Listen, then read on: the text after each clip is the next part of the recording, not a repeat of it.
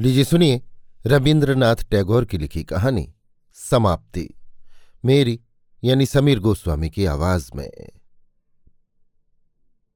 अपूर्व Kumar BA पास करके छुट्टियों में कलकत्ते से अपने गाँव को लौट रहा था। रास्ते में छोटी सी नदी पड़ती है जो वर्षा के अंत में अक्सर सूख सी जाया करती है। अभी सावन का महीना है, नदी खूब चढ़ी हुई है। गाँव की सीमा और बाँस की झाड़ियों की जड़ को चूमती हुई तेज़ी से बहती चली जा रही है। लगातार कई दिन की घनघोर वर्षा के बाद आज जरा बादल छटे हैं और आकाश में धूप दिखाई दे रही है। नाव यथा समय घाट पर आ लगी। नदी के किनारे से पेड़ों की ओट में से अपूर्व के घर की छत दिखाई दे रही है। घर पर किसी को मालूम तक नहीं कि अपूर्व आ रहा है, इसलिए घाट पर उसे लेने के लिए कोई नहीं आया। मल्लाह बैग उठाने के लिए उद्यत हुआ तो अपूर्व ने उसे मना कर दिया और खुद ही बैग हाथ में लटकाकर आनंद की उमंग में झटपट नाव से उतर पड़ा। किनारे पर फिसलन थी, उतरते ही बैग समेत कीचड़ में गिर पड़ा और ज्यों ही वो गिरा त्यों ही न जाने कहाँ से एक मीठे कंठ की हास्य लहरी ने आकर बगल के पीपल पर बैठी हुई चिड़ियों को चकित कर दिया। अपूर्व बहुत ही शर्मिंदा हुआ और झटपट अपने को संभाल कर चारों तरफ़ देखने लगा। देखा कि किनारे पर जहाँ महाजन की नाव से नई ईंटें उतार कर इकट्ठी की गई हैं, उन्हीं पर बैठी हुई एक लड़की हँसते हँसते बिखरी जा रही है। अपूर्व ने पहचान लिया कि वो उन्हीं की नई पड़ोसिन की लड़की मृणमयी है। पहले इन लोगों का घर यहाँ से बहुत दूर बड़ी नदी के किनारे पर था। दो तीन वर्ष हुए, नदी की बाढ़ के कारण उन्हें गाँव छोड़कर यहाँ चला आना पड़ा है। इस लड़की के बारे में बहुत निंदा सुनने में आती है। गाँव के पुरुष तो इसे स्नेह के मारे पगली कहा करते हैं, किंतु गृहिणियाँ इसके उच्छृंखल स्वभाव से सर्वदा भयभीत, चिंतित और शंकित रहा करती हैं।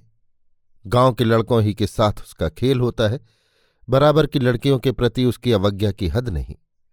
बच्चों के राज्य में ये लड़की एक तरह से शत्रु पक्ष की फौज के उपद्रव के समान जान पड़ती है। बाप की लाडली लड़की ठहरी और इसीलिए वो इतनी निडर है। यद्यपि इस विषय में मृणमयी की माँ अपनी सखी सहेलियों के आगे हर वक्त अपने पति के खिलाफ फरियाद किया ही करती है, मगर फिर ये सोच कर कि बाप लाड़ली को लाड़ करते हैं और जब वे घर रहते हैं तो मृणमयी की आँखों के आँसू उनके हृदय में बहुत ही व्यथा पहुंचाते हैं। वे प्रवासी पति की याद करके लड़की को किसी भी तरह रुला नहीं सकती। मृणमयी देखने में सांवली है। छोटे छोटे घुंघराले बाल पीठ तक बिखरे रहते हैं। चेहरे पर बिल्कुल बालक का स्वभाव है। बड़ी बड़ी काली आँखों में ना तो शर्म है, न डर और न हाव भाव का कोई लेश। शरीर लंबा, परिपुष्ट, स्वस्थ और सबल है। उसकी उम्र ज़्यादा है या कम, ये प्रश्न किसी के मन में उठता ही नहीं। अगर उठता तो लोग इस बात पर माँ बाप की निंदा करते कि अभी तक वो कुंवारी ही फिर रही है। जब कभी गाँव के विदेशी जमींदार की नाव आकर घाट पर लगती है तो उस दिन गाँव के लोग उनकी आवभगत करने की तैयारी में घबरा से जाते हैं। घर की स्त्रियों की मुख रंग भूमि पर अकस्मात नाक के नीचे तक यवनिका पड़ जाती है। किंतु मृणमयी न जाने कहाँ से किसी के नंग धड़ंग बच्चे को गोद में लिए हुए घुंघराले बाल पीठ पर बिखेरे आ खड़ी होती है। जिस देश में कोई शिकारी नहीं, कोई विपत्ति नहीं। उस देश के हरिण के बच्चे की तरह वो निर्भीक खड़ी हुई कुतूहल से टकटकी लगाए देखा करती और अंत में अपने बालक संगियों के पास जाकर इस नए आए हुए प्राणी के आचार व्यवहार के विषय में विस्तार के साथ वर्णन करती। हमारे अपूर्व कुमार ने छुट्टी के दिनों में घर आकर इससे पहले और भी दो चार बार इस बंधनहीन बालिका को देखा है और फुर्सत के वक्त, यहाँ तक कि काम के वक्त भी देखा है। इसके विषय में विचार किया है। पृथ्वी पर बहुत से चेहरे देखने में आते हैं। किंतु कोई कोई चेहरा ऐसा होता है कि ना कुछ कहना, न सुनना, चट से मन के भीतर जाकर ऐसा बैठ जाता है कि उसे निकालना मुश्किल हो जाता है। सिर्फ़ सौंदर्य के कारण ही ऐसा होता हो, सो बात नहीं। वो तो कुछ और ही गुण है, और शायद वो है स्वच्छता। अधिकांश चेहरों पर मनुष्य प्रकृति पूरी तौर से अपना प्रकाश नहीं डाल पाती, और जिस चेहरे पर हृदय के एक कोने में बैठा हुआ वो रहस्यमय व्यक्ति बिना बाधा के बाहर निकलकर दिखाई देता है। वो चेहरा हज़ारों में छिपता नहीं, पल भर में मानस पट पर अंकित हो जाता है। इस बालिका के चेहरे पर, आँखों पर एक चंचल और ढीठ नारी प्रकृति हमेशा उन्मुक्त और जंगल के दौड़ते हुए मृग की तरह दिखाई देती रहती है और वो खेलती फिरती है और इसीलिए ऐसे सजीव चंचल चेहरे को एक बार देख लेने पर फिर सहज में वो भुलाए नहीं भूलता। पाठकों को ये बताने की ज़रूरत नहीं कि मृणमयी की सकौतुक हास्य ध्वनि चाहे कितनी ही मीठी क्यों न हो, किंतु अभागे अपूर्व के लिए वो जरा कुछ तकलीफ़ दे ही साबित हुई। मारे शर्म के उसका चेहरा सुर्ख हो उठा और हाथ का बैग चट से मल्लाह के हाथ में सौंप कर वो तेज़ी से अपने घर की तरफ़ चल दिया। प्रकृति की तैयारियाँ भी बहुत सुंदर थीं। नदी का किनारा, पेड़ों की छाया चिड़ियों का मधुर गान, प्रभात की मीठी मीठी धूप, उस पर बीस साल की उम्र। अवश्य ही ईंटों का ढेर ऐसा कुछ खास उल्लेख योग्य नहीं, किंतु उस पर जो मानव संतान बैठी थी, उसने उस रूखे सूखे कठोर आसन पर भी एक तरह का खास मनोरम सौंदर्य का भाव फैला रखा था। हाय हाय, ऐसे मनोरम दृश्य में पहला कदम रखते ही जिसका सारा का सारा कवित्व प्रहसन में परिणत हो जाए उसके भाग्य की इससे बढ़कर निष्ठुरता और क्या हो सकती है? ईंटों के ढेर के ऊपर से बहती हुई हँसी की लहर सुनते सुनते पेड़ों की छाया के नीचे से कीच से सना दुपट्टा और बैग लिए हुए श्रीयुत अपूर्व कुमार किसी कदर अपने घर जा पहुँचे। अचानक बेटे के आ जाने से विधवा माँ मारे खुशी के फूली न समाई। उसी वक्त खोआ, दही, दूध और मछली की खोज में दूर नज़दीक सब जगह आदमी दौड़ाए गए और पास पड़ोस में भी एक तरह की हलचल पैदा हो गई। खा पी चुकने के बाद माँ ने बेटे के आगे ब्याह का प्रस्ताव छेड़ा। अपूर्व इसके लिए तैयार था। कारण? प्रस्ताव बहुत पहले से ही पेश था। सिर्फ़ बेटा जरा कुछ नई रोशनी के चक्कर में आकर जिद कर बैठा था कि बीए पास बगैर किए मैं ब्याह हरगिज नहीं कर सकता, इत्यादि। अब तक जननी उस पास की ही प्रतीक्षा में थी। लिहाजा, अब किसी तरह की आपत्ति करने के मानी ही है झूठी बहानेबाजी। अपूर्व ने कहा, पहले लड़की तो देखो, फिर देखा जाएगा। माँ ने कहा, लड़की देखी जा चुकी है, उसके लिए तुम्हें फ़िक्र करने की ज़रूरत नहीं। किंतु अपूर्व उसके लिए खुद ही फ़िक्र करने को तैयार हो गया और बोला, लड़की बिना देखे तो मैं ब्याह नहीं कर सकता। माँ सोचने लगी, ऐसी अनोखी बात तो आज तक नहीं सुनी, किंतु फिर भी राज़ी हो गई।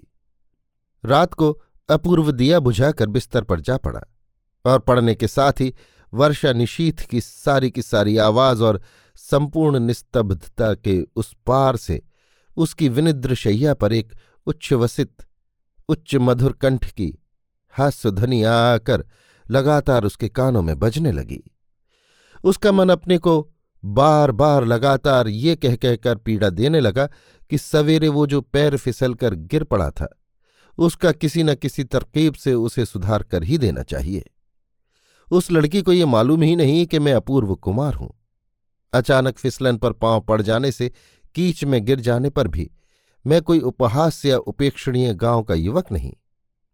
दूसरे दिन अपूर्व को लड़की देखने जाना था। ज़्यादा दूर नहीं, मोहल्ले में ही लड़की वालों का घर है। उसने जरा कुछ जतन के साथ ही कपड़े पहने। धोती और दुपट्टा छोड़कर रेशमी अचकन, माथे पर अमीरी ढंग की गोल पगड़ी और पांवों में बार्निशदार चमकते हुए जूते पहनकर रेशमी कपड़े की बढ़िया छतरी हाथ में लटकाए वो सवेरे ही चल दिया। होने वाली ससुराल में पदार्पण करते ही वहाँ समारोह समादर की धूम मच गई। अंत में यथा समय कंपित हृदय लड़की को झाड़ पहुंचकर रंग रंगू कर जूड़े में गोटा वगैरह लगाकर और एक पतली रंगीन साड़ी में लपेटकर उसे भावी वर के सामने लाया गया। लड़की एक कोने में लगभग घुटनों तक माथा झुकाए चुपचाप जड़ वस्तु सी बैठी रही और उसके पीछे हिम्मत बंधाए रखने के लिए खड़ी रही एक अधेड़ उम्र की दासी।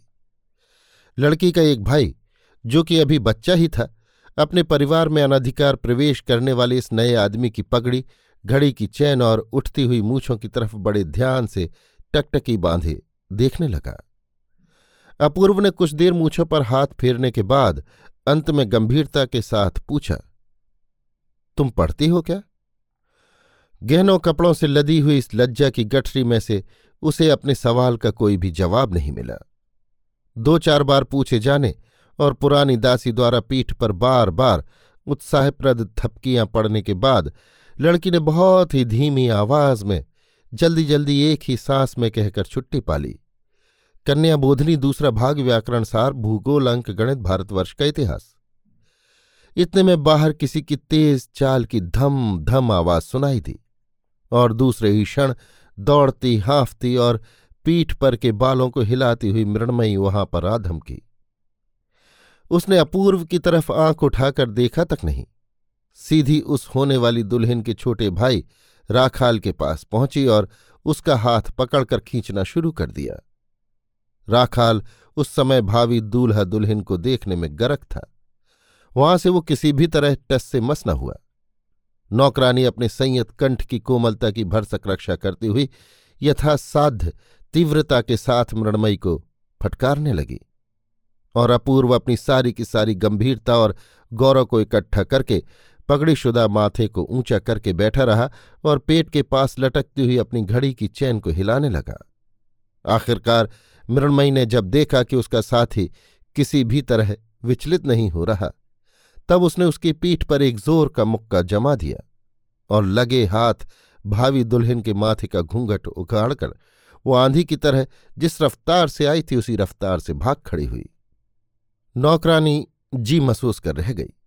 और भीतर ही भीतर घुमड़ घुमड़ के गरजने लगी और राखाल अचानक बहन का घूंघट खुल जाने से एकाएक खिलखिलाकर हंस पड़ा। इस आनंद में अपनी पीठ पर पड़े हुए मुक्के को भी उसने बेजा नहीं समझा। कारण, ऐसा लेन देन उनमें अक्सर हुआ ही करता है। कोई खास बात नहीं थी। इसके लिए एक दृष्टांत काफ़ी है। एक दिन की बात है। मृणमयी के बाल तब पीठ तक बढ़े हुए थे। राखाल ने अचानक पीछे से आकर कैची से उसके बाल कतर दिए। इस पर मृणमयी को बहुत ज़ोर का गुस्सा आया और उसने चट से राखाल के हाथ से कैची छीनकर अपने बाकी बचे हुए बाल भी बड़ी निर्दयता से कतर कतर कर उसके मुँह पर दे मारे। मृणमयी के घुंघराले बालों के गुच्छे डाली से गिरे हुए काले अंगूर के गुच्छों की तरह ज़मीन पर बिखर गए। इन दोनों में शुरू से ही इस तरह की शासन प्रणाली प्रचलित थी। इसके बाद फिर वो नीरव परीक्षा सभा ज़्यादा देर तक न टिक सकी। गठरी सी बनी लड़की बड़ी मुश्किल से अपने को लंबी बनाकर दासी के साथ घर के भीतर चली गई। अपूर्व परम गंभीरता के साथ अपनी उठती हुई मूछों पर हाथ फेरता हुआ उठ खड़ा हुआ। दरवाजे के पास जाकर देखा कि उसके वार्निशदार नए जूते वहाँ से गायब हैं। बहुत कोशिश करने पर भी इस बात का कतई पता न चला कि जूते कौन ले गया, कहाँ गए। घर वाले सभी कोई बड़े परेशान हुए और अपराधी के नाम पर लगातार निंदा और गालियों की वर्षा होने लगी। बहुत ढूँढने पर भी जब जूतों का कुछ पता न चला तो अंत में मजबूर होकर घर मालिक की फटी पुरानी ढीली चट्टी पहनकर पतलून, चपकन, पगड़ी आदि से सुसज्जित अपूर्व गाँव के कीचड़ भरे रास्ते से अत्यंत सावधानी के साथ घर की ओर चल दिया। तालाब के किनारे सुनसान रास्ते पर पहुँचते ही सहसा फिर उसे वही ज़ोर की हँसी सुनाई दी। मानो, पेड़ पत्तों की ओट में से कौतुक प्रिया, वंदे भी, अपूर्व की उन बेमेल जूतियों को देखकर एक एक हंस पड़ी हो। अपूर्व अत्यंत लज्जित होकर ठिठक गया और इधर उधर निगाह दौड़ाकर देखने लगा। इतने में सघन वन में से निकलकर किसी निर्लज अपराधिनी ने उसके सामने नए जूते रख दिए और जैसे ही वो चट से भाग जाने को तैयार हुई कि अपूर्व ने जल्दी से उसके दोनों हाथ पकड़कर उसे कैद कर लिया। मृणमयी ने यथासाध्य टेढ़ी सीधी तिरछी होकर ज़ोर लगाकर हाथ छुड़ाकर भागने की बहुत कोशिश की, लेकिन व्यर्थ। घुंघराले बालों से घिरे हुए उसके भरे हुए गोल मटोल मुस्कुराते हुए चंचल चेहरे पर सूरज की किरणें पेड़ की डालियों और पत्तों में से छन छन कर पड़ने लगीं। कुतूहली पथिक जिस तरह सूर्य किरणों से चमकती हुई निर्मल चंचल निर्झरणी की ओर झुककर टकटकी लगाए, उसकी तली को देखता रहता है। ठीक उसी तरह अपूर्व ने मृणमयी के ऊपर उठे हुए चेहरे पर झुककर उसकी बिजली सी चंचल आँखों के भीतर गहरी निगाह गड़ाकर देखा और फिर बहुत ही आहिस्ते से मुट्ठी ढीली करके मानो अपने कर्तव्य को अधूरा छोड़कर बंदनी को मुक्त कर दिया। अपूर्व अगर गुस्से में आकर मृणमयी को पकड़कर मारता तो उसे जरा भी आश्चर्य न होता। किंतु इस प्रकार सुनसान रास्ते में इस अद्भुत नीरव दंड का वो कुछ अर्थ ही न समझ सकी। नाचती हुई प्रकृति के नूपुरों की झनकार के समान फिर वही चंचल हास्य ध्वनि संपूर्ण आकाश में व्याप्त होकर गूंज उठी और चिंता निमग्न अपूर्व बहुत धीरे धीरे पैर रखता हुआ घर की ओर चल दिया। अपूर्व उस दिन तरह तरह के बहाने बनाकर ना तो घर के भीतर गया और न माँ से मिला। किसी के यहाँ निमंत्रण था, वहीं खा आया। अपूर्व सरीखा पढ़ा लिखा और गंभीर भावुक युवक एक मामूली बिना पढ़ी लिखी लड़की के मुकाबले अपना लुप्त गौरव उद्धार करने और उसे अपनी आंतरिक महत्ता का पूर्ण परिचय देने के लिए क्यों इतना उत्कंठित हो उठा, ये समझना कठिन है। एक गवई गाँव की चंचल लड़की ने उसे मामूली आदमी समझ ही लिया तो क्या हो गया? और उसने क्षण भर के लिए अपूर्व को हास्यास्पद बनाकर और फिर उसके अस्तित्व को भूलकर राखाल नाम के किसी निर्बोध लड़के के साथ खेलने के लिए दिलचस्पी ज़ाहिर की तो इसमें अपूर्व का बिगड़ ही क्या गया?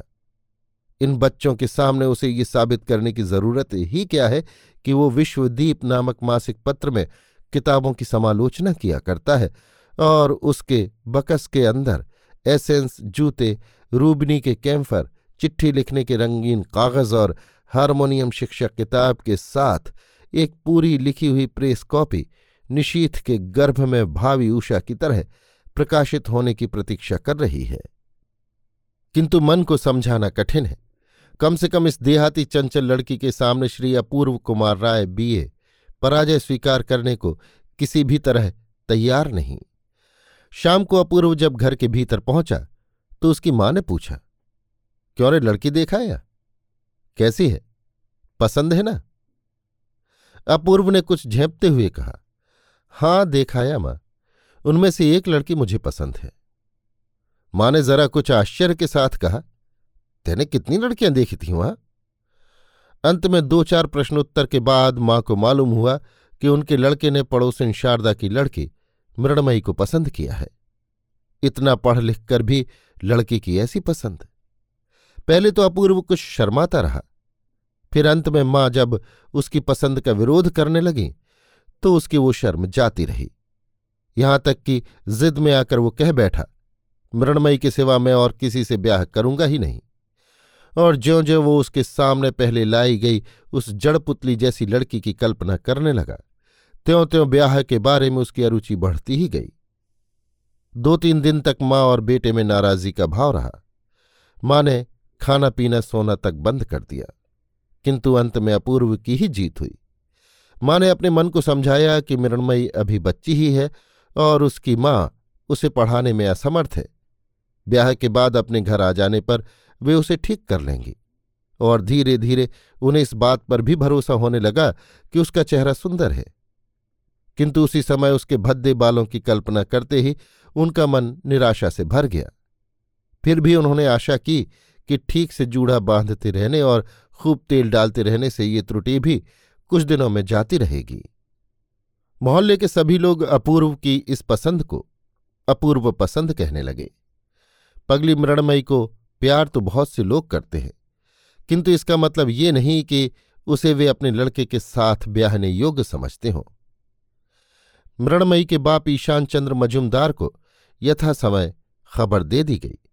वे किसी स्टीमर कंपनी की तरफ़ से बतौर क्लर्क के नदी के किनारे एक छोटे से स्टेशन पर टीन से छाई हुई छोटी सी झोपड़ी में माल उतरवाने, लदवाने और टिकट बेचने का काम करते थे। देश से अपनी लड़की मृणमयी के संबंध और ब्याह का समाचार पाकर उनकी दोनों आँखों से आँसू गिरने लगे। उनमें कितना दुख और कितना आनंद था, इस बात का अंदाज़ा लगाना कठिन है। अपनी लड़की के ब्याह में जाने के लिए ईशान चंद्र ने हेड ऑफ़िस के साहब को छुट्टी के लिए दरखास्त दी।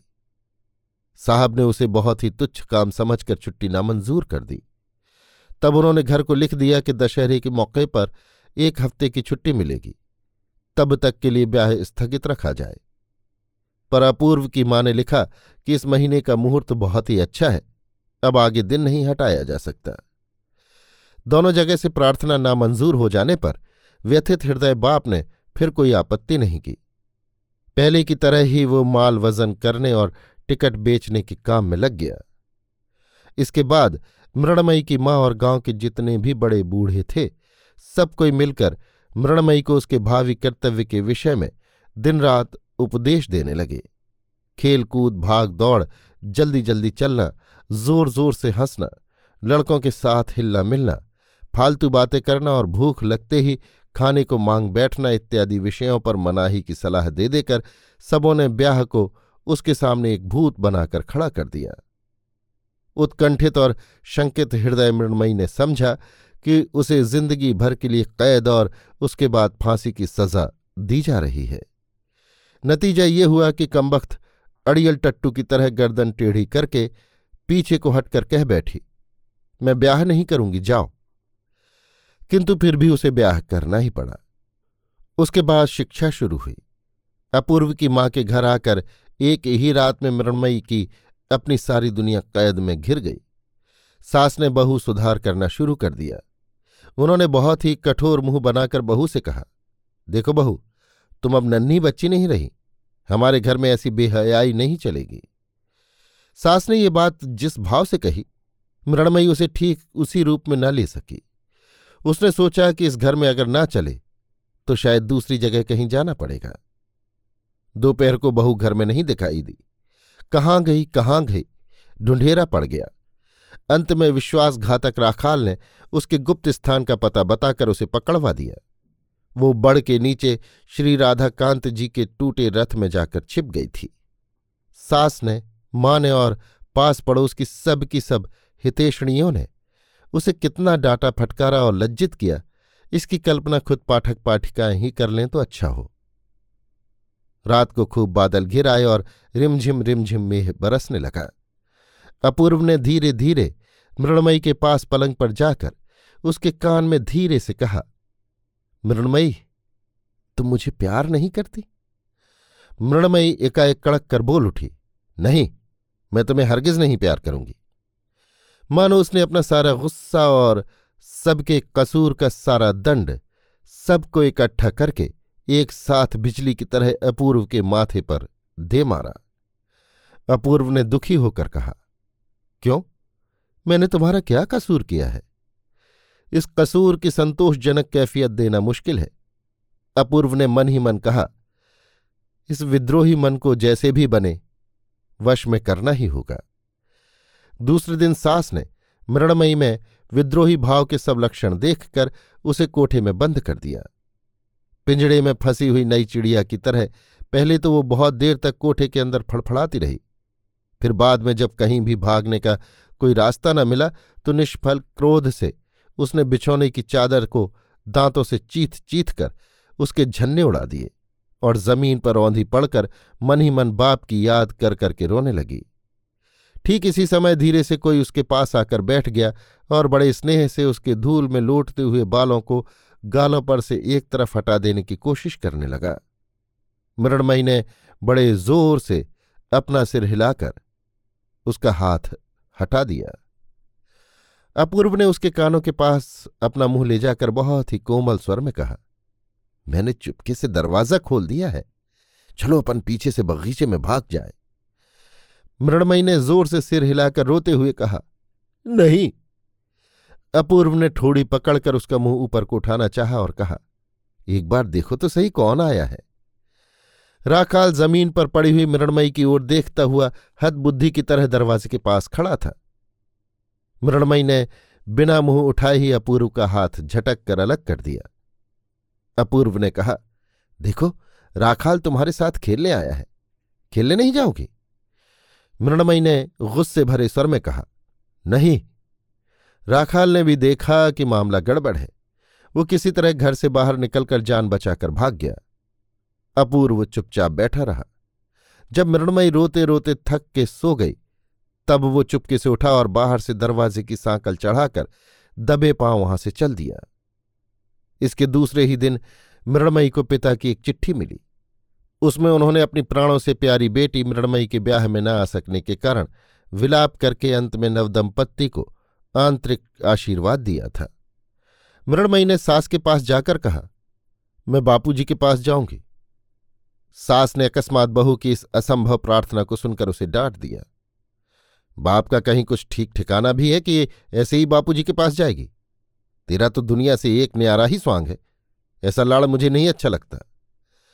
बहू ने कुछ जवाब नहीं दिया। अपने कमरे में जाकर उसने भीतर से किवाड़ बंद कर ली और बिल्कुल हताश आदमी जिस तरह देवता से प्रार्थना करता है, उसी तरह वो कहने लगी बापू जी मुझे तुम ले जाओ यहाँ से। यहाँ मेरा कोई नहीं है। यहाँ मैं नहीं बचूँगी। बहुत रात बीत जाने पर जब उसके पति सो गए, तब वो चुपके से दरवाज़ा खोलकर बाहर चल दी। यद्यपि बीच बीच में बादल घिर घिर आते थे फिर भी चांदनी रात में रास्ता दिखाई देने लायक उजाला काफ़ी था। बापूजी के पास जाने के लिए किस रास्ते से जाना चाहिए? मृणमयी को कुछ भी पता न था। उसे तो सिर्फ़ इतना ही भरोसा था कि जिस रास्ते से डाक ले जाने वाले डाकिया लोग जाया करते हैं, उसी रास्ते से दुनिया के किसी भी ठिकाने पर पहुँचा जा सकता है। मृणमयी उसी डाक की सड़क से चलती चली गई। जंगल में, जबकि दो एक पक्षी पंख फड़फड़ाकर अनिश्चित स्वर में बोलना चाहते थे और साथ ही समय का निस्संदेह निर्णय न कर सकने के कारण दुविधा में चुप रह जाते थे। उस समय मृणमयी सड़क के छोर में नदी के किनारे एक बाज़ार सरीखे स्थान पर जा पहुँची। इसके बाद वो सोच ही रही थी कि अब किस ओर जाना चाहिए। इतने में उसे परिचित झमझम शब्द सुनाई दिया। थोड़ी देर में कंधे पर चिट्ठियों का थैला लटकाए हाफता हुआ डाक का रनर आ पहुँचा। मृणमयी जल्दी से उसके पास जाकर करुण और थके हुए स्वर में बोली, मैं अपने बाबू के पास जाऊँगी कुशीगंज। तो मुझे साथ ले चलो ना। उसने कहा, कुशीगंज कहाँ है मुझे नहीं मालूम। इतना सा जवाब देकर वो घाट पर पहुँचा और घाट पर बंधी हुई डाक की नाव में बैठकर मल्लाह को जगाकर उसने नाव खुलवा दी। उस समय उसे किसी पर दया दिखाने या पूछताछ करने की फुर्सत नहीं थी। देखते देखते घाट और बाज़ार सजग हो उठे। मृणमयी ने घाट पर जाकर एक मल्लाह से कहा, मुझे कुशीगंज ले जाओगे? मल्लाह के उत्तर देने के पहले ही बगल की नाव पर से कोई बोल उठा, अरे कौन है?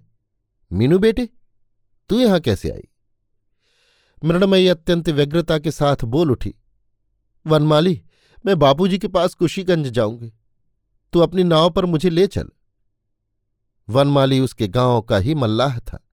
वो इस उश्रृंखल प्रकृति बालिका को अच्छी तरह पहचानता था। उसने कहा, बापू के पास जाएगी। बड़ी अच्छी बात है। चल मैं तुझे पहुँचा दूँ। मृणमयी नाव पर जा बैठी। मल्लाह ने नाव छोड़ दी। बादल घिर आए और मूसलाधार वर्षा होने लगी। सावन भादों की तरह भरपूर चढ़ी हुई नदी फूल फूल कर नाव को जोरों से हिलाने लगी। मृणमयी का सारा शरीर थकावट और नींद के मारे टूटने सा लगा। आँखों में नींद भर आई। वो आंचल बिछाकर पड़ रही और पड़ने के साथ ही वो चंचल अशांत बालिका नदी के इस इंडोले में प्रकृति के स्नेह से पले हुए शांत शिशु की तरह बेखटके सो गई। आँख खुली तो देखा कि वो अपनी ससुराल में खाट पर पड़ी सो रही है। उसे जगते देखकर मेहरी बड़बड़ाने लगी। मेहरी की आवाज़ सुनकर सास भी आ पहुँची और कड़ी कड़ी बातें सुनाने लगी। मृणमयी आँखें फाड़ फाड़ कर चुपचाप उनके मुँह की ओर देखती रही। अंत में सास ने जब उसके बापू की शिक्षा पर कटाक्ष करना शुरू किया, तब मृणमयी ने जल्दी से उठकर बगल की कोठरी में घुसकर भीतर से सांकल लगा ली। अपूर्व ने हया शरम को ताक पर रखकर माँ से आकर कहा, माँ, बहू को दो चार दिन के लिए एक बार मायके भेज देने में कोई हर्ज है? माँ ने अपूर्व को ऐसा फटकारा जो न भूतो न भविष्यति दुनिया में इतनी लड़कियों के होते हुए न जाने कहाँ से छांट छांट के ऐसी हाड़ जलाने वाली डाकू लड़की को घर में लाने की बेहूदगी पर अपूर्व को काफ़ी खरी खोटी सुननी पड़ी। उस दिन दिन भर घर के बाहर आंधी मेह और भीतर आंसुओं की वर्षा होती रही। दूसरे दिन आधी रात को अपूर्व ने मृणमयी को धीरे से जाकर कहा, मृणमयी तुम अपने बापूजी के पास जाओगी। मृणमयी ने चौंक कर जल्दी से अपूर्व का हाथ मसक कर कृतज्ञ कंठ से कहा, जाऊँगी। अपूर्व ने चुपके से कहा तो चलो, हम दोनों चुपचाप भाग चलें। मैंने घाट पर एक नाव ठीक कर रखी है। मृणमयी ने अत्यंत कृतज्ञ दृष्टि से एक बार पति के मुँह की ओर देखा और उसके बाद झटपट उठकर कपड़े बदलकर चलने के लिए तैयार हो गई।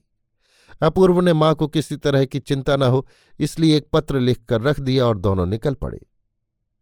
मृणमयी ने उस अंधेरी रात में, गाँव के उस जनशून्य सुनसान निर्जन रास्ते में ये पहली ही बार अपने मन से, सारे हृदय मन से, पूरे विश्वास और निर्भरता के साथ अपने पति का हाथ पकड़ा और उसके अपने हृदय का आनंद उद्वेग उस सुकोमल स्पर्श से उसके पति की नसों में भी संचारित होने लगा। नाव उसी रात को चल दी। अशांत हर्षोच्छ्वास के होते हुए भी मृणमयी को बहुत ही जल्दी नींद आ गई। दूसरे दिन कैसी मुक्ति थी, कैसा आनंद था। दोनों ओर कितने बाज़ार, कितने खेत और जंगल दिखाई दे रहे हैं। इधर उधर कितनी नावें जा आ रही हैं। मृणमयी छोटी छोटी बात पर पति से हज़ारों बार सवाल करने लगी। उस नाव पर क्या है? ये लोग कहाँ से आ रहे हैं? इस जगह का नाम क्या है? ऐसे ऐसे सवाल कि जिनके समाधान आज तक उसे कभी किसी कॉलेज की किताब में नहीं मिले, और जो उसके कलकत्ते के अनुभव के बाहर थे। अपूर्व की मित्र मंडली ये सुनकर ज़रूर लज्जित होगी कि अपूर्व ने इन सब प्रश्नों का अलग अलग उत्तर दिया था, और उसके अधिकांश उत्तर ऐसे थे कि जिनका सत्य के साथ कोई मेल ही नहीं था। मसलन, तिल की नाव को तीसी की नाव पाँच बेड़ा को रायनगर और मुंसिफ की अदालत को जमींदार की कचहरी बताने में उसे जरा भी संकोच नहीं हुआ। और सबसे बड़ी मज़े की बात ये कि इन सब भ्रमपूर्ण उत्तरों से विश्वस्त हृदय प्रश्नकारिणी के संतोष में तिल भर भी बाधा न आई। दूसरे दिन शाम को नावकुशीगंज पहुँची। टीन के झोंपड़े में एक मैली कुचैली कांच की भद्दी लालटेन जलाकर छोटे से डेस्क पर एक चमड़े की जिल्द वाला बड़ा रजिस्टर रखकर उघड़े बदन स्टूल पर बैठे हुए ईशान चंद्र हिसाब लिख रहे थे। इसी समय इस नवदंपत्ति ने झोंपड़े के भीतर प्रवेश किया। मृणमयी ने पुकारा, बापूजी, उस झोंपड़े में आज तक ऐसी कंठध्वनि इस तरह इससे पहले और कभी भी नहीं सुनाई दी। ईशान की आँखों से टप टप आँसू गिरने लगे। उस समय वे कुछ निश्चय न कर सके कि उन्हें क्या करना चाहिए। उनकी लड़की और दामाद मानो साम्राज्य के युवराज और युवराज्ञी हैं। यहाँ इन पटसन की गांठों के बीच में उनके बैठने लायक सिंहासन कहाँ, किस तरह बनाया जा सकता है? इसी बात का निर्णय करने में मान उनकी भटकती हुई बुद्धि और भी भटक गई, और खाने पीने का इंतज़ाम, ये भी एक चिंता की बात है। गरीब क्लर्क अपने हाथ से दाल भात बनाकर किसी तरह पेट भर लेता है, किंतु आज ऐसे आनंद के दिन में वो क्या करे, क्या खिलावे? मृणमयी बोली बापूजी, आज हम सब मिलकर रसोई बनाएँगे। अपूर्व ने इस प्रस्ताव पर अत्यंत उत्साह प्रकट किया। उस छोटे से झोंपड़े में जगह की कमी थी, आदमी की कमी थी अन्न की कमी थी। किंतु छोटे से छेद में से जिस तरह फुहारा चौगने वेग से छूटता है, उसी तरह गरीबी के बारीक सुराख से आनंद की धारा पूरी तेज़ी से बहने लगी। इसी तरह तीन दिन बीत गए। दोनों वक्त नियमित रूप से जहाज़ आकर जेटी से लगता है। मुसाफिरों का आना जाना और शोरगुल सुनाई देता है। संध्या के समय नदी तट बिल्कुल निर्जन हो जाता है और तब एक तरह की अपूर्व अबाध स्वाधीनता का अनुभव होता है। तीनों मिलकर तरह तरह की तैयारियाँ करके, गलतियाँ करके, कुछ का कुछ और कहीं का कहीं करके रसोई बनाते। उसके बाद मृणमयी के चूड़ियों शुदा स्नेह भरे हाथों से परोसा जाना ससुर जमाई का एक साथ बैठकर खाना पीना और गृहिणी जीवन की सैकड़ों त्रुटियाँ दिखलाते हुए मृणमयी की हँसी उड़ाया जाना और उस पर बालिका का आनंद कलह और मौखिक अभिमान करना। इन सब बातों से सबका चित्त आनंद से पुलकित हो उठा। अंत में अपूर्व ने कहा कि अब ज़्यादा दिन रहना ठीक नहीं। मृणमयी ने करुण स्वर से और भी कुछ रोज ठहरने के लिए प्रार्थना की। ईशान ने कहा, नहीं अब नहीं। विदा के दिन लड़की को छाती से लगाकर उसके माथे पर हाथ रखकर अश्रु गदगद कंठ से ईशान चंद्र ने कहा, बेटी तो अपनी ससुराल में उजाला करना। लक्ष्मी बनकर रहना। अच्छा जिससे मेरी मीनू में कोई दोष न निकाल सके। मृणमयी रोते रोते अपने पति के साथ विदा हो गई और ईशान अपने उसी दूने निरानंदमय संकीर्ण झोंपड़े में अपने उसी पुराने नियम के अनुसार माल तौलकर दिन पर दिन और महीने पर महीने बिताने लगे। दोनों अपराधियों की जुगल जोड़ी जब घर लौटी तो माँ बहुत गंभीर बनी रही। किसी से कुछ बात ही नहीं की। माँ की तरफ़ से किसी के व्यवहार पर ऐसा कोई दोषारोप ही नहीं किया गया कि जिसकी सफ़ाई के लिए दोनों में से कोई कुछ कोशिश करता। इस नीरव अभियोग ने, इस निस्तब्ध अभिमान ने पहाड़ की तरह सारी घर गृहस्थी को अटल होकर दबा रखा। अंत में जब असह्य हो उठा तो अपूर्व ने कहा, माँ, कॉलेज खुल गया है। अब मुझे कानून पढ़ने जाना होगा। माँ ने उदासीन भाव से कहा, बहू का क्या करोगे? अपूर्व ने कहा, यहीं रहने दो। माँ ने कहा, ना बेटा, ज़रूरत नहीं, उसे तुम अपने साथ ही लेते जाओ। साधारणतः माँ अपूर्व से तू कहकर ही बोलती हैं। अपूर्व ने अभिमान व्यथित स्वर में कहा अच्छा कलकत्ता जाने की तैयारियाँ होने लगीं। जाने के एक दिन पहले, रात को अपूर्व जब अपने कमरे में सोने गया तो देखा कि मृणमयी बिस्तर पर पड़ी रो रही है। सहसा उसके हृदय को बड़ी चोट पहुँची। व्यथित स्वर में बोला, मृणमयी, मेरे साथ कलकत्ता जाने को तुम्हारा जी नहीं चाहता? मृणमयी ने कहा, नहीं। अपूर्व ने पूछा, तुम मुझसे प्रेम नहीं करती? इस प्रश्न का कुछ जवाब न मिला। आमतौर पर इस तरह के सवाल का जवाब बहुत ही आसान हुआ करता है, किंतु कभी कभी इसमें मनस्तत्व की इतनी जटिलता भरी रहती है कि बालिका से ठीक वैसे जवाब की उम्मीद नहीं की जा सकती। अपूर्व ने सवाल किया, राखाल को छोड़कर यहाँ से जाने में तुम्हारा जी नहीं चाहता क्यों? मृणमयी ने बड़ी आसानी से जवाब दिया, हाँ। बालक राखाल के प्रति इस बीए पास कृत विद्य युवक के हृदय में सुई के बराबर बहुत ही बारीक, किंतु अत्यंत लंबी ईर्ष्या का उदय हुआ। बोला, मैं बहुत दिनों तक घर नहीं लौट सकूँगा। इस संवाद के विषय में मृणमयी को अपनी तरफ़ से कुछ नहीं कहना था। अपूर्व फिर बोला, शायद दो ढाई साल या उससे भी ज़्यादा दिन लग सकते हैं। मृणमयी ने आदेश दिया, वापस आते वक्त तुम राखाल के लिए एक तीन फल वाला, राजस का चाकू लेते आना। अपूर्व लेटा हुआ था। जरा उठकर बोला तो तुम यहीं रहोगी? मृणमयी ने कहा, हाँ, मैं अपनी माँ के पास जाकर रहूँगी। अपूर्व ने एक हल्की सी उसास लेकर कहा, अच्छी बात है, वहीं रहना। सुनो, जब तक तुम खुद मुझे आने के लिए चिट्ठी ना लिखोगी, तब तक मैं नहीं आऊँगा। अब तो खूब खुश हुई ना? मृणमयी इस सवाल का जवाब देना फजूल समझकर सोने लगी। किंतु अपूर्व को नींद नहीं आई।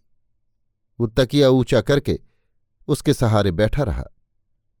बहुत रात बीते सहसा आकाश में चाँद दिखाई दिया और उसकी चांदनी बिस्तर पर आकर फैल गई। अपूर्व उस उजाले में मृणमयी के चेहरे की ओर देखने लगा। देखते देखते उसे ऐसा मालूम हुआ जैसे रूपकन्या की राजकुमारी को कोई चांदी की छड़ी छुआकर अचेत कर गया हो। एक बार सिर्फ़ सोने की छड़ी छुआते ही इस सोती हुई आत्मा को जगाकर उससे माला बदली जा सकती है। चांदी की छड़ी हँसी है और सोने की छड़ी आँसू। तड़के ही अपूर्व ने मृणमयी को जगा दिया। बोला, मृणमयी, मेरे जाने का समय हो गया। चलो मैं तुम्हें तुम्हारी माँ के यहाँ पहुँचा आऊँ मृणमयी बिस्तर से उठकर चलने के लिए खड़ी हो गई। अपूर्व ने उसके दोनों हाथ थाम कर कहा, अब एक प्रार्थना और है तुमसे। मैंने कितने ही मौक़ों पर तुम्हें मदद पहुंचाई है। आज परदेश जाते समय तुम मुझे उसका कुछ इनाम दोगी। मृणमयी ने आश्चर्य के साथ पूछा, क्या? अपूर्व ने कहा, तुम मुझे अपनी तबीयत से, प्यार से, मुझे एक प्यार दो। अपूर्व की इस अजीब प्रार्थना और गंभीर चेहरे को देखकर मृणमयी हंसने लग गई और फिर मुश्किल से उस हँसी को रोककर चुंबन देने को आगे बढ़ी। अपूर्व के मुँह के पास मुँह ले जाकर उससे ना रहा गया। खिलखिलाकर हंस पड़ी। इस तरह दो बार किया और अंत में स्थिर होकर आंचल से मुँह ढककर हंसने लगी। अपूर्व से और कुछ न बन पड़ा तो उसने डांटने के बहाने उसके बाएँ कान की लोल की पकड़कर हिला दी। अपूर्व ने अपने मन में एक बड़ी कड़ी प्रतिज्ञा कर रखी थी और वो ये कि डाका डालकर या लूट खसोट कर वो कुछ नहीं लेना चाहेगा। इसमें वो अपना अपमान समझता है। वो चाहता है कि देवता के समान सगौरव रहकर स्वेच्छा से भेंट के हुए उपहार को ग्रहण करे, अपने हाथ से उठाकर कुछ भी न ले। मृणमयी फिर नहीं हँसी। अपूर्व उसे प्रभात के सुनहले प्रकाश में निर्जन मार्ग से उसकी माँ के घर पहुँचा आया और फिर घर आकर अपनी माँ से बोला, माँ, मैंने खूब सोच विचार कर देखा कि बहू को अपने साथ कलकत्ता ले जाने से पढ़ाई में बड़ा हर्ज होगा, और वहाँ उसकी कोई साथिन भी नहीं है। तुम तो उसे अपने पास रखना नहीं चाहती, इसलिए मैं उसे मायके पहुँचा आया हूँ। इस तरह गहरे अभिमान में ही माता पुत्र का विच्छेद हुआ। मायके आकर मृणमयी को मालूम हुआ कि अब वहाँ उसका किसी तरह मन ही नहीं लगता। उस घर में मानो शुरू से आखिर तक सब कुछ बदल गया है। पहले का सा कुछ भी नहीं रहा। समय काटे नहीं कटता। वो क्या करे, कहाँ जाए, किससे मिले, उसकी कुछ समझ में नहीं आता। मृणमयी को सहसा ऐसा लगा कि मानो घर भर में और सारे गाँव में कोई आदमी ही नहीं है। मानो दोपहर को सूर्य ग्रहण हुआ है। ये बात किसी भी तरह उसकी समझ में ही नहीं आई कि आज जो कलकत्ता जाने के लिए उसकी तबीयत इतनी फड़फड़ा रही है, कल रात को उसकी वो तबीयत कहाँ चली गई थी। कल वो नहीं जानती थी कि जीवन के जिस हिस्से को छोड़कर कलकत्ता जाने में उसका जी इतना आगा पीछा कर रहा है, आज उसका सारा स्वाद ही बदल जाएगा। पेड़ के पके पत्ते की तरह डंठल से गिरे हुए उस अतीत जीवन को, आज उसने अपनी इच्छा से अनायास ही दूर फेंक दिया। पुरानी कहानियों में सुना करते हैं कि पहले निपुण अस्त्रकार ऐसी बारीक तलवार बना सकते थे, कि जिससे आदमी को काट कर दो टुकड़े कर देने पर भी उसे मालूम नहीं पड़ता था और जब उसे हिलाया जाता था तो उसके दो टुकड़े हो जाते थे। विधाता की तलवार ऐसी ही सूक्ष्म है कि कब उन्होंने मृणमयी के बाल और यौवन के बीच में वार किया, वो जान ही न सकी। और आज न जाने कैसे, जरा हिल जाने से उसका बाल्य अंश यौवन से अलग जा गिरा। और तब वो ताज्जुब में आकर व्यथित होकर देखती ही रह गई। मायके में उसकी पहले की वो पुरानी कोठरी, उसे अपनी नहीं मालूम हुई। जो मृणमयी वहाँ रहती थी, अब मालूम हुआ कि वहाँ वो नहीं रही। अब हृदय की सारी स्मृति एक दूसरे ही घर में, दूसरे ही कमरे में, दूसरी ही शैया के आसपास गूंजती हुई उड़ने लगी। मृणमयी अब बाहर नहीं दिखाई देती। अब उसकी हास्य ध्वनि भी नहीं सुन पड़ती। राखाल उसे देखकर डर जाता है। खेलकूद की बात तो अब उसके मन में भी नहीं आती। मृणमयी ने अपनी माँ से कहा, माँ, मुझे ससुराल ले चल। उधर कलकत्ता जाते समय पुत्र के उस उदास चेहरे की याद कर करके माँ की छाती फटी जा रही थी। गुस्से में आकर बहू को वो समधिन के घर छोड़ आया। ये बात उनके मन से सुई की तरह चुभने लगी। इतने में एक दिन घूंघट मारकर बहू बनकर मृणमयी आ पहुँची। चेहरा उसका मुरझा सा गया था और उसने सास के पाँव लागे। सास की आँखों में आँसू भर आए और उसी क्षण बहू को उन्होंने छाती से लगा लिया। क्षण भर में दोनों का मिलाप हो गया। बहू के चेहरे की तरफ़ देखकर सास को बड़ा आश्चर्य हुआ। अब वो मृणमयी रही ही नहीं। ऐसा परिवर्तन तो साधारणतः सबके लिए संभव नहीं होता। बड़े परिवर्तन के लिए बड़े बल की ज़रूरत होती है। सास ने खूब सोच विचार के बाद ये तय किया था कि बहू के दोष वे एक एक करके सब सुधार लेंगे। किंतु यहाँ तो पहले ही से किसी अदृश्य सुधारक ने संक्षिप्त उपाय से मानो से नया ही जन्म दे दिया। अब बहू ने सास को पहचान लिया और सास ने बहू को। वृक्ष के साथ शाखा प्रशाखाओं का जैसा मेल होता है, उसी तरह सारी घर गृहस्थी मानो आपस में मिलकर अखंड एक हो गई। ये जो एक गंभीर, स्निग्ध, विशाल, रमणी प्रकृति मृणमयी के सारे शरीर में, संपूर्ण अंतकरण में अणु अणु में व्याप्त हो गई है, वो मानो उसे वेदना देने लगी। प्रथम आषाढ़ के श्याम और सजल नए बादलों की तरह उसके हृदय में एक तरह का आंसुओं से परिपूर्ण और दूर तक फैला हुआ अभिमान उमड़ने लगा। उस अभिमान ने उसकी आँखों की छायादार लंबी पलकों पर और भी एक गहरी छाया डाल दी। वो मन मन पति से कहने लगी, मैं अपने को न समझ सकी तो न सही, पर तुमने मुझे क्यों नहीं समझा? तुमने मुझे सजा क्यों नहीं दी? तुमने मुझे अपनी इच्छा के अनुसार क्यों नहीं चलाया? मुझ डाइन ने जब तुम्हारे साथ कलकत्ता चलने की मनाही कर दी तो तुम मुझे ज़बरदस्ती पकड़कर क्यों नहीं ले गए? तुमने मेरी बात क्यों सुनी? मेरी जिद क्यों पूरी की? मेरे हठ को क्यों सहा? उसके बाद फिर उसे उस दिन की याद उठाई। पहले पहले जिस दिन अपूर्व सवेरे तालाब के किनारे सुनसान रास्ते में उसे कैद करके मुँह से कुछ न कहकर सिर्फ़ उसके चेहरे की तरफ़ देर तक देखता रहा था।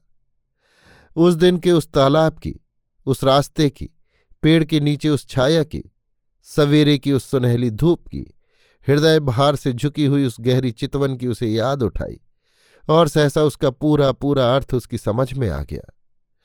उसके बाद विदा के दिन जिस चुंबन को वो अपूर्व के ओठों तक ले जाकर लौटा लाई थी, वो अधूरा चुंबन अब मरु मरीचिका की ओर प्यासे हिरण की तरह उत्तरोत्तर तेज़ी के साथ उस बीते हुए अवसर की ओर उड़ान भरने लगा। परंतु प्यास उसकी किसी भी तरह नहीं मिटी।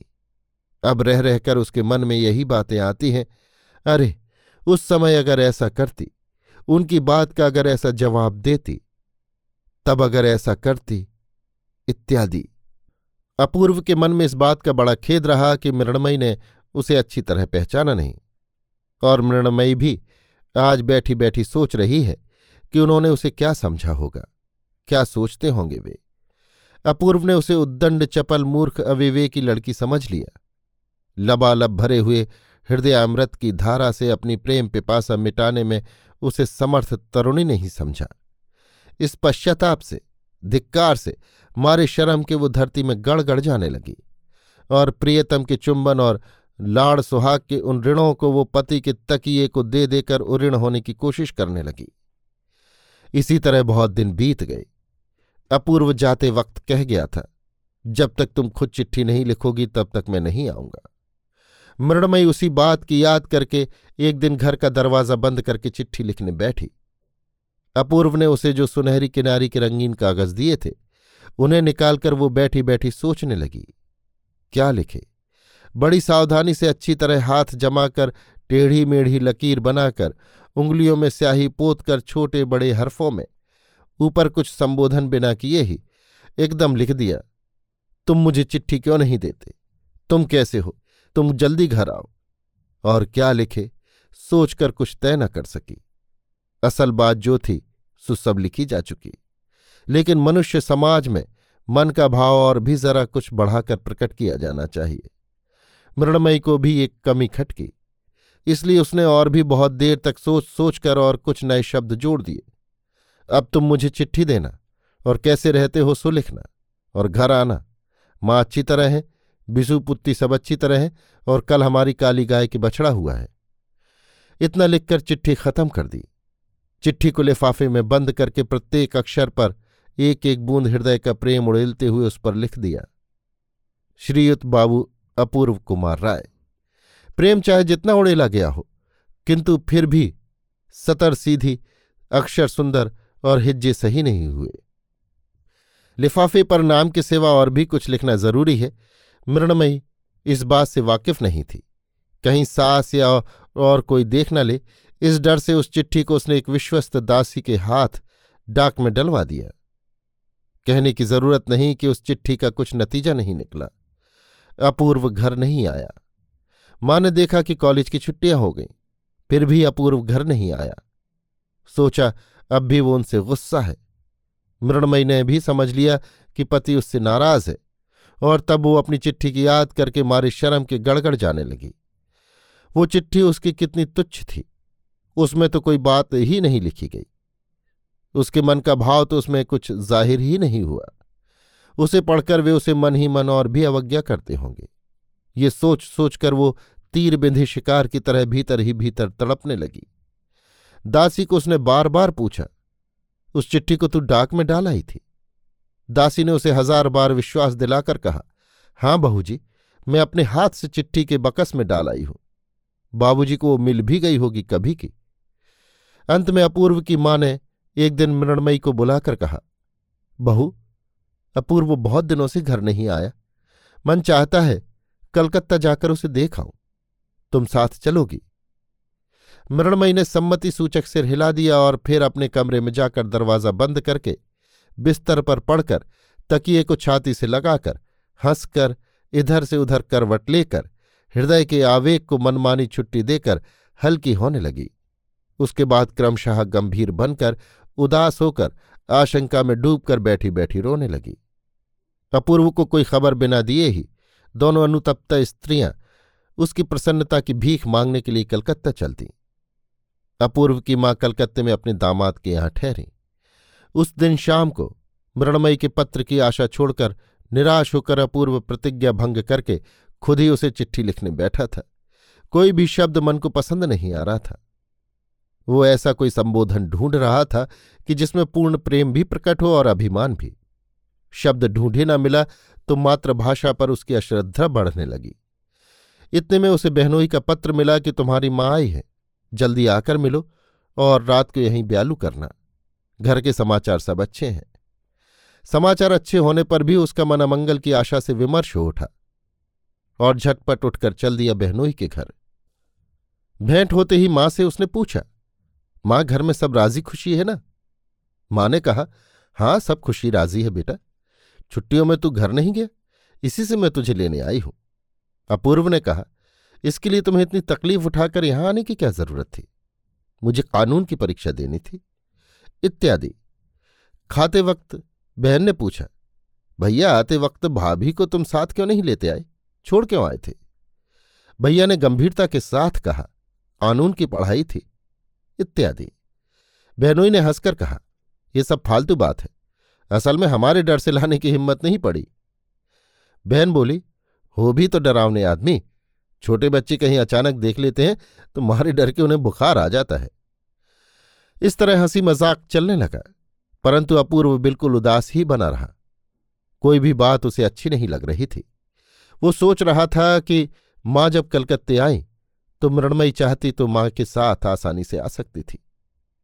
शायद माँ ने उसे साथ लाने की कोशिश भी की होगी, किंतु वो अलहड़ लड़की राज़ी नहीं हुई होगी।